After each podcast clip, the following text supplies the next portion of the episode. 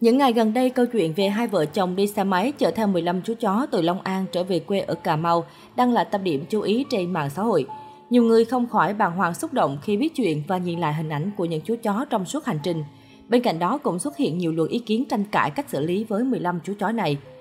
Mới đây, hot tiktoker Trương Quốc Anh, người thường xuyên chia sẻ quan điểm cá nhân về những sự việc nóng hổi trên cõi mạng, cũng nhanh chóng bày tỏ suy nghĩ của bản thân trước vụ việc.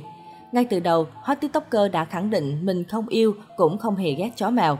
Về vụ việc, trước tiên Quốc Anh tập trung chia sẻ suy nghĩ về tình thương của vợ chồng người chủ với 15 chú chó. Dù gì chuyện cũng đã xảy ra rồi, tranh cãi cũng sẽ chẳng bao giờ đến hồi kết. Cá nhân mình thì mình nhìn nhận tình người của gia đình với đàn chó kia kìa. Họ sẵn sàng bồng bế, thậm chí trong lôi thôi lấy thích để đưa đàn chó về quê hương. Không để những con chó này lại, và theo thông tin mình được biết thì chủ đàn chó đi làm được 250.000 đồng một ngày, đã bỏ ra 100.000 đồng để mua thức ăn cho chó. Đặc biệt, hot tiktoker này còn đưa ra hướng giải quyết theo quan điểm cá nhân. Các bên nên ngồi lại với nhau một cách nghiêm túc để tìm ra một tiếng nói chung, có thể như là việc đền bù hay hướng giải quyết như thế nào vân vân. Mình nghĩ là nên có một lời xin lỗi với gia đình anh này, tất nhiên là xin lỗi công khai nhé. Điều quan trọng nhất là hãy nhìn câu chuyện như một bài học để tránh lặp lại cho các trường hợp về sau. Phía dưới đoạn clip của Trương Quốc Anh, netizen vẫn để lại rất nhiều bình luận trái chiều. Bên cạnh đó, không ít người tiếp tục bày tỏ sự xúc động về câu chuyện đau lòng của 15 chú chó. Trước đó, một người nổi tiếng cũng bày tỏ sự bức xúc vụ 15 chú chó bị tiêu hủy, chính là diễn viên Hồng Ánh. Nữ diễn viên cho biết cô sẽ gửi đơn kiến nghị cho tổ chức For Paws, tổ chức phúc lợi động vật toàn cầu để xin ý kiến về việc này của ngành y tế huyện Trần Văn Thời, tỉnh Cà Mau, Việt Nam. Hồng Ánh viết trên trang cá nhân, Báo chí chính thống đã lên thông tin chính xác rồi, thật kinh khủng và giả mang, mình không biết phải nói gì nữa. Mình cần các nhà dịch tễ học, các tổ chức trong nước và quốc tế bảo vệ động vật, bảo vệ chó mèo hay ý kiến về hành động mang rợ này. Mình muốn biết ai là người ký quyết định giả mang này và dựa vào cơ sở y tế nào, có được sự đồng ý của chủ nhân về phương pháp tiêu hủy các con không. Mình sẽ gửi đơn kiến nghị cho tổ chức For Pow, tổ chức phúc lợi động vật toàn cầu sẽ ý kiến về việc này của ngành y tế huyện Trần Văn Thời, Cà Mau, Việt Nam. Thương các con, kiếp sau đừng đầu thai trở lại nữa nha. Liên quan đến sự việc, chiều 10 tháng 10, ông Trần Tấn Công, Chủ tịch Ủy ban Nhân dân huyện Trần Văn Thời, Cà Mau cho biết đã làm việc với Ban chỉ đạo phòng chống dịch COVID-19 xã Khánh Hưng để xử lý vụ tiêu hủy 15 chú chó của người dân.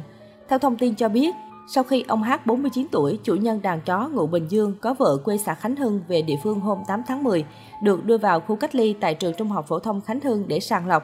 Kết quả vợ chồng ông H và ba người khác trong đoàn 7 người về xã Khánh Hưng dương tính với SARS-CoV-2. Sau đó, những người dương tính được đưa vào bệnh viện đa khoa huyện Trần Văn Thời để cách ly, riêng đàn chó thì bị tiêu hủy. Trả lời về việc đàn chó bị tiêu hủy tại khu cách ly, Chủ tịch Ủy ban Nhân dân huyện cho biết địa phương đang xem xét làm rõ để có thông tin chính xác nhất về vụ việc.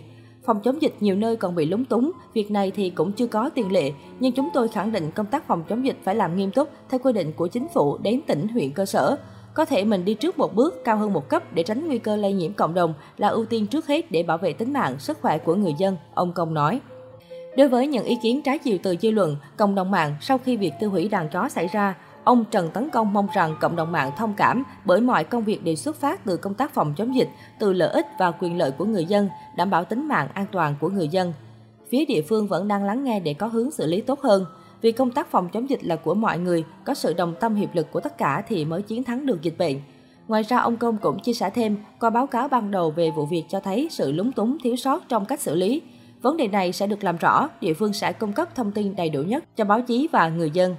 Trước đó, câu chuyện vợ chồng ông H đưa 15 chú chó từ Long An về Cà Mau hơn 300 km được chia sẻ rộng rãi trên mạng xã hội, khiến nhiều người vô cùng xúc động về tình yêu thương của vợ chồng nghèo đối với những chú chó của mình.